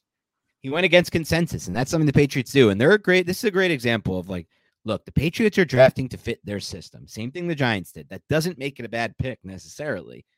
It's riskier, that's for sure, but it doesn't make it a bad pick. And so Cole Strange in round one at 29 overall, everyone went nuts because a lot of people had him as like a third round pick. But you watch Cole Strange and he looks pretty freaking awesome on film. Like I was the player who I'd, who I'd mocked the Giants. I was like, damn, this dude explodes off the snap, and he's six six. So it's like traits are there as well, and they might feel like they can have him, you know, grow into his frame. He's only 300 pounds right now at six six, which means you know he still has room to grow there. Tyquan Thornton at 50 overall. Some people might call that a reach. I don't. I love Tyquan Thornton. Obviously, we went over that a bunch. Thought he was the best value before the draft. Now he's taken at 50, maybe not the best value after. Marcus Jones, a player who I loved at 85 overall. He's five foot eight. That's basically the only knock I see on him. I think essentially, except, except for that, he's a ball player and he's going to play nickel for them and he's going to be a return guy on special teams. He'll help them win games. Jack Jones, corner at Arizona State at 121. I don't know much about. Pierre Strong, running back, 127, uh, South Dakota State. Really explosive player that was really fun to watch on film. They love drafting running backs, man. They love adding running backs. After Damien Harris, Rhamondre Stevenson, they go back to the well with another fourth round pick. It's amazing. Bailey Zappe out of Western Kentucky to develop as a quarterback in round four. Kevin Harris, running back out of Carolina, 183. Sam Roberts, Chasen Hines, and Andrew Stueber, who might be an interesting player to develop there at 245, 6'7, 338 out of Michigan. What are your thoughts on this class? Well, Cole Strange was definitely probably the most entertaining part of the draft because a lot of people had a third round value, but this is the Patriots. They've done this in the past with Logan Mankins. They selected him. Everyone made fun of him. Logan Mankins ends up becoming an all pro type of player for them. Tyquan Thornton, that might be a little bit premature, but what does Mac Jones need? What does that offense need? They need speed. They need players who can take the top off of defenses. They don't have anybody like that. So the wide receiver run probably forced their hand a little bit. They traded up and they selected Tyquan Thornton. And the Marcus Jones is really interesting, Dan, because who did the AFC East just gain in the offseason? Tyreek Hill. Tyreek Hill. So you need somebody who can cover Tyreek Hill. You need somebody with insane speed. Marcus Jones possesses all that. Not to mention, he has the special teams down. You know, Joe Judge absolutely loves those pick, mm-hmm. you know, because this is somebody who was probably the most electric returner you'll ever see in college football. And also, man, who was the they, they drafted somebody like five or six years ago out of Alabama who was an undersized kick returner who didn't necessarily work out. I don't think that's going to happen for Marcus Jones though at the cornerback position. I think he can see the field as a cornerback. He's feisty enough. He's good enough in coverage, man coverage. He's disruptive enough at the catch point. We talked about that on previous podcasts. And then I also think he's going to be big on special teams. And then the running backs. I mean, I like Pierre Strong Jr. from what I've seen, but you kind of have a deep running back room, but that's the Patriots are going to find their players. They probably only had like 30 dudes on their draft board and they got half of them right here. So I don't really have much on the back end guys though. And now we move on to the Saints, a team that I think was saved for a while by having Drew Brees and Sean Payton, one of the best offensive game planners, one of the best offensive game uh, offensive play designers and play callers. And obviously Drew Brees, one of the best quarterbacks of the last decade. And a GM who just, in my opinion, has won and defeated the NFL salary cap. That's the best way I can describe it. He understands the process, in my opinion, better than anyone. Just constantly being over the cap and then somehow getting under it constantly. This is like over a decade now. And just keep pushing that shit back. What's what's going to happen? What's the worst that's going to happen? You have a total bo- bottom out year, and then you get the number one overall pick in a class that might have Joe Burrow. That's the worst that's going to happen. Like, I just don't get it. But no teams are doing it really as well as they are. But they have hubris. Like they obviously have, Mickey Loomis has hubris. He essentially, according to you know the as you total it up, he essentially ends up trading picks number 98, 101, 120, a 2023 first round pick, and a 2024 second round pick to trade up for Chris Olave. That's all the assets they gave up to get to the spot they are to get Chris Olave, a receiver who to me just doesn't have elite upside. I like Olave a lot. I think he's much better on tape than people realize. I think he's much better in this class than people realize. I just don't see him being ultimately an alpha amazing receiver. And all those assets to get him is crazy to me. Then Trevor Penning at 19. Not a huge fan of Penning, but obviously this is how they won. Drafting Terron Armstead in the third round, betting on traits. It's a similar type bet on traits pick to me um, as Armstead. Then they only had three more picks 49 overall. Alontae Taylor, the corner out of Tennessee. I'm curious to get your take on him. He's an older prospect. Um, some people say better in zone. D'Marco Jackson, a guy we liked at linebacker at Appalachian State in the fifth round, 161. And then Jordan Jackson, the edge, in the sixth round. What do you make of what the Saints did in their entire class? Look, I like Chris Olave. I like D'Marco Jackson. Trevor Penning, I understand it. But dude, like that is some terrible management of draft assets to be trading that much just to move up to get Chris Olave. Like I thought they might have had this huge, glorious plan in place and they just didn't. They just traded a bunch of freaking draft picks to, to move up to get a wide receiver who I really like, but that's just a terrible, terrible process, in my opinion. So I, I can't say that I really love this draft just because I don't understand what the heck they were thinking.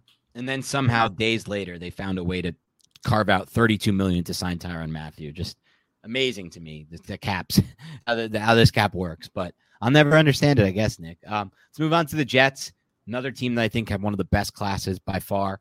Ahmad Gardner at four, Garrett Wilson at 10, and then they trade back up to end the Jermaine Johnson nonsensical free fall. Just nonsensical to get him at 26 overall. I get it. He's an older prospect. I get. He doesn't fit every defensive system. He's going to fit the Jets. And I don't care how old he is. You can see it on the tape. He was one of the 10 or 15 best players in this class. They got three of the 15 best players in this class. Breece Hall, they trade up for at 36. You might not like it, but it's not a bad range to take a player that didn't test too dissimilarly to Jonathan Taylor. I don't think he's as good as Jonathan Taylor, but I see some similar traits with his patience behind the line of scrimmage, with his ability to one cut and go. And in my opinion, he might even be a better receiver, but he's not nearly as strong or explosive as Taylor, in my opinion. But still, definitely a great player who can take it 80 on any snap. And that's what they want. The Jets are going to establish a run first offense. That's what that 49ers based system is with Matt LaFleur. Last year, they were the second, they had the second most neutral, uh, second most run calls in neutral situations. That was cr- just that, that tells you all you need to know about what they want to do there. Come back round three at the end of it at 101. They take a player I wonder if the Giants would have taken if he fell 11 more picks, where they ended up taking um, Daniel Bellinger. And that's Jeremy Ruckert, the tight end at Ohio, Ohio State. Nick loves him, 6'5, 250 from Long Island. Got to go home there essentially to a team he grew up liking. Max Mitchell, I thought that was another good pick by them at six foot six, 299, a total developmental tackle prospect that could end up being you know, a starter for them soon if things don't work out with Becton or Fan. And then Michael Clemons at 117, a guy I really liked that was just totally falling. I didn't really know why. I thought he was ready to contribute right away. Six foot five, 270 at a Texas A&M. I guess there's not enough upside there eventually. And the same can maybe be said about Max Mitchell pick. Those are two really high floor picks at key positions. I thought this was one of the best classes, easily top five for me, probably top two or three. Yeah, it's top two for me. And the Michael Clemons also had some off the field stuff that okay. might have led to him falling. And dude, did you see there was a clip going around from someone from PFF that was absolutely just eviscerating this draft class? It was a different perspective, but the guy got ratioed really, really bad. But like, I think it is interesting and I wanted to get your take on this because yeah, I can go through these players. I like a lot of these players. I've watched a lot of these players, and one I haven't seen enough of is maybe Max Mitchell. All the players that they got, I really, really like. But I think Joe Douglas is kind of carving a little wrinkle here by trading these back end assets, these fifth, these sixth, these seventh round picks, and some of these other picks that they had trading up to get guys like Jermaine Johnson, trading up to get guys like Breece Hall because they didn't make a pick past the fourth round. Like that's not something we see all that often. I'm wondering if this is going to be something that's going to be copycatted by other general managers. Yeah, it's interesting. On one hand, I look at it like never try to outsmart the room. But on the other hand, I'm like, when value like Jermaine Johnson falls, you're not outsmarting the room. You're just you're, you're simply taking value that shouldn't be there. And I think the same was the case for Jeremy Ruckert. But ultimately, if we look at the history, these fifth round picks and on don't tend to stick. They really don't. There's massive bust rates. So I don't hate the strategy. And I'm curious if you'll be right about that. We'll see. Move on to the Pittsburgh Steelers here, who at number 20 overall took Kenny Pickett. They, despite all the hype that they were going to take Malik Willis, Mike Tomlin loved him. Nope. Turns out they like Pickett, who gets to kind of just go from playing for Pitt in college to now playing for the Steelers. George Pickens at 52. Love this pick for them. Thought he was one of the only true alpha upside wide receiver one types, the type of guy you take in this range that could be the DK Metcalf, that could be the AJ Brown type find. DeMarvin Leal at 84 overall, such a Steelers pick here. At one point, he was discussed as a top five, top 10 pick. Obviously, he wasn't as good in 2021 as 2020. They don't care about that. They think they can mold him, and he just fits that defensive line and what they like to do so much. And then bet on Steelers receivers in your fantasy leagues when they take them on day three. They have an insane hit rate at wide receiver on day three. Calvin Austin, 138 overall. You know, almost 100 picks after Wan'Dale Robinson. Connor Heyward, a running back in Michigan, I'm not a huge fan of, uh, but fine. Mark Robinson, linebacker in Mississippi. Chris Olave to close out their draft, a quarterback. They just really, I really like, with the exception of Pickett, I really like what they did in this draft. Yeah, I like this draft. I think it's funny that Malik Willis, that was just all a smokescreen. They really wanted to go with Kenny Pickett. And there's two picks here that just scream, well, actually three that scream Pittsburgh Steelers. Like, I don't know why, but DeMarvin Leal and George Pickens, those guys scream, I'm going to be a Pittsburgh Steeler when I'm drafted. Yeah. They were. And then Connor Heyward is actually Cam Heyward's younger brother by like I don't know, like seven or two. It might be eleven years. Like he's significantly younger than than his older brother Cam. So that's pretty cool. And they also have T.J. Watt and one of the other Watts. So I think that's also a pretty cool storyline. There's a bunch of brothers out there in Pittsburgh, and then you add Calvin Austin, who I loved in this draft class, who can definitely move. And people are like, oh yeah, he's undersized. He's probably just like a gadget. No, you watch him. That dude, that dude has real receiving skills. He has a release package. He can win contested catches. He is a very very developed player. So I, I also like that addition at that point of the draft. Yeah, and that's you know Calvin Austin going 100 picks after Wan'Dale Robinson. It's mm. not to me on the surface. It doesn't look great. I'll be completely honest with you. I know they're different players. They're not exactly the same by any means. I just don't know that Wan'Dale Robinson is such a greater bet to be 100 picks worth of you know value better. We'll, we'll see though. We'll find out. Um, Seattle Seahawks. We get to this draft finally after years of Russell Wilson clamoring for it. Well, whoops, he's gone. And they finally take an offensive tackle at nine overall in Charles Cross. Boye Mafe, an edge that you liked a lot at 40. Kenneth Walker at 41. Man, as Pete Carroll as it gets here to go Kenneth Walker after re signing Rashaad Penny. Just such classic Carroll. But then Abraham Lucas at 72. Can you imagine? Abraham Lucas was discussed by some people as a top 40, top 30. Some people thought he might sneak into the first round, even. I never saw that plays from that Washington State system. That's a little scary, but has the traits for sure. Six, seven, 320. And look, they got two similar type prospects, I think, pass first offensive tackles there to bookend them. One year after finally losing Russell Wilson, they do it. Um, it's just crazy to me. I love what they did on day three, man. Coby Bryant at 109 overall. What a good pick that was, the corner out of Cincy. Then Tariq Woolen falling all the way to 153 at 6'4, 205 of those kind of traits. Tyreke Smith, the edge out of Ohio, Ohio uh, State. I'm sorry, Ohio State, who a lot of people loved and thought should have been way, picked way earlier. Bo Melton, who I liked a lot in the seventh round, and then Dareke Young. I really like what they did mostly on day three. Honestly, I really like this class outside of Walker, and I don't, and and you know, you can debate Walker being a decent value there too. So I think they finally did a good job, the Seahawks, after years of just being one of the worst drafting, if not the worst drafting teams in the NFL. I agree. I really like this draft for them. And I do think it's funny that Russell Wilson leaves and then they go and they address with two possible starters. Both Charles Cross and Abraham Lucas can possibly start at tackle. And it's also funny that they both come out of the air raid system. I just think that's kind of an interesting little nugget. Mafe, that's scream Seattle Seahawk. Tariq Woolen scream Seattle Seahawk. Ken Walker screams Seattle Seahawk. A lot of this just has Seattle Seahawk vibes to it, but I think they added a lot of good football players who could make an immediate impact. Seahawks will probably suck with Geno Smith, and Drew Lock being the quarterback, but this is a good foundation for the future. And maybe Pete Carroll will be around for the future, despite the fact that he's the oldest current head coach. But a lot of this has Pete Carroll's fingerprints all over it. Yeah, without a doubt. Moving on to the Niners, another team doesn't have much draft capital. Love their first pick, 61 overall, Drake Jackson. Think he has some of the better edge upside in this class. And you get him at 61 overall, then you know this is another team that just can't stop drafting running backs. They find a guy, they think they're going to love him, they think he's going to perfectly fit their system, and they can't really blame them after finding Eli Mitchell. But then again, they did trade two picks for Trey Sermon last year too, so it's like Tyrion Davis Price, the running back at LSU. I did not watch much of him. He obviously has some traits at 6'1, 223, and San Fran knows what they want for that from that running system. Um, and it's so unique that it might work. Danny Gray, 105 overall. I liked him a lot as a sleeper. He got pushed up the board by the receiver run. Spencer Burford, offensive lineman, 134. Samuel Womack, Nick Sagej. Uh, that's not the right way to pronounce it. Sagilj. Khalil Kal- Kalia Davis. Who the hell are these guys? Tariq Castro Fields to end their draft. And Brock Purdy. I forgot. They also got Brock Purdy at the very, I think the last pick of the draft, the cornerback. Yeah, he, yeah. He was Mr. Irrelevant.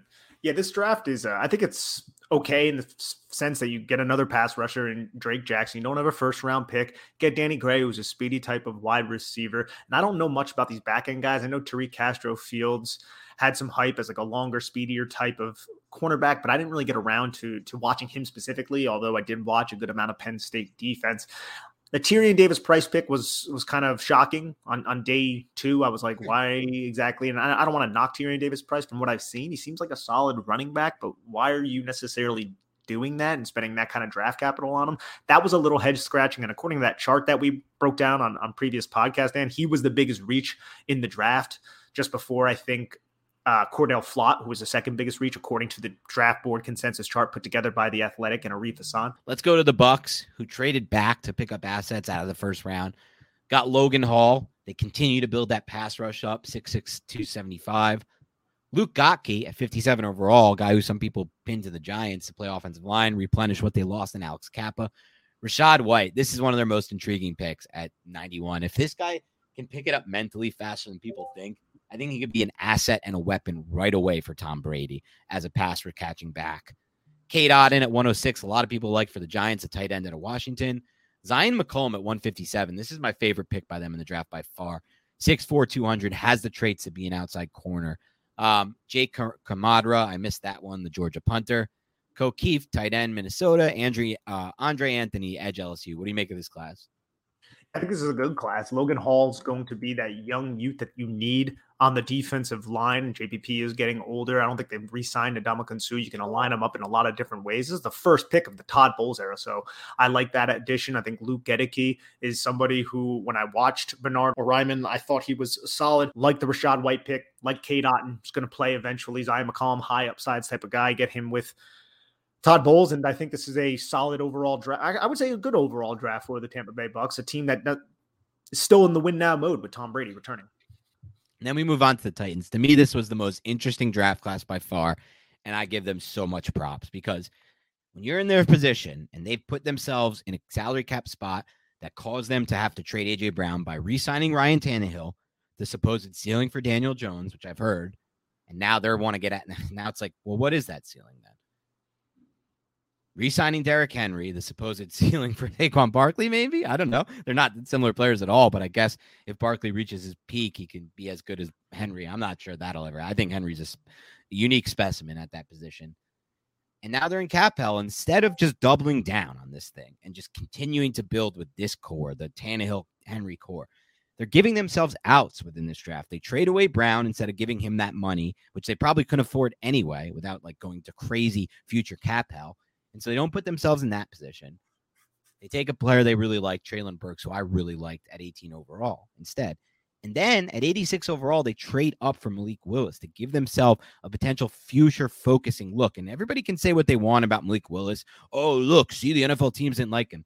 It's the only quarterback I really took time for, Nick. And I don't care what anyone says. I'm sticking with my evaluation. He he by far and away through the NFL throws better than anyone in this class. That's the outs 15 in the 15 in the intermediate range. He threw those way better than anyone.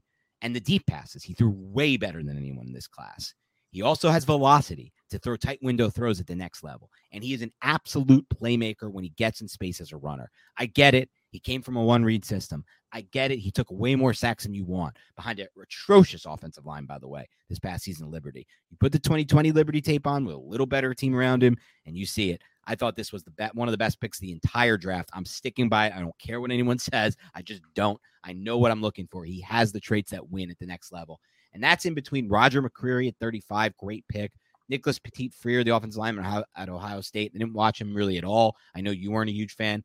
Hassan Haskins, Haskins at 30, 131, the running back out of Michigan. I know you like that. At 143, uh, Ch- Chiggy Okonkwo, the tight end out of Maryland. This screams Jonnu Smith type pick to me and Delanie Walker before him. Same type of guy. They have their guy at tight end. I love this Titans class for the reason that just that I said mainly that they didn't double down and go all in or and you know at the same time they built they got players that can help them now but at the same time with a future for uh, a forward looking a forward future look as well. I like this draft class. I really do. I mean, trading AJ Brown, that sucks. I think you have to weigh that in here. But you get Treylon Burks is not a one off, but he is a playmaker who I feel like they'll use a decent amount on offense. And then Roger McCreary is an excellent addition, supposedly, according to Ron Schneider, right? The Giants were interested in somebody like that. And it according makes to his sources. His sources, of course. Nicholas Petit Frere. I actually I don't hate him. I just he just couldn't handle Aidan Hutchinson when Ohio State played Michigan, but he is a big guy. He's a really good athlete. He's just handling strength is a little bit of an issue. Love the Malik Willis pick, Hassan Haskins, Chig Okonkwo. That's perfect call by you. That's Jonnu Smith light kind of pick. And then I love Kyle Phillips. I got to ask you though, before we get out of here. Forgot they got Kyle Phillips too. I didn't see that in there. Yeah, before I ask you, or I mean, before we leave, Malik Willis, Ryan Tannehill made some news yesterday about it's not my job to mentor Malik Willis, but if he learns anything, good for him. What were your thoughts about that? Yeah, I have no idea why people are making a big deal of that. Of course, it's not his job to do that. His job is to help the Titans win football games, and he's still gonna help. And if you actually listen to the quote, it's not nearly as like what it made, what people made exactly. it out to be. So just terrible, terrible, terrible job by people freaking out about that. yeah, of course, people are gonna freak out about anything. All right, thank you all so much for tuning in. We know this went a little longer than we promised, but hopefully it gave you a good overall outlook of how the rest of the NFL is shaping up and how they did in the draft in relation to the Giants. More content to come. Take it easy. Have a good rest of your week, and we'll talk to you soon.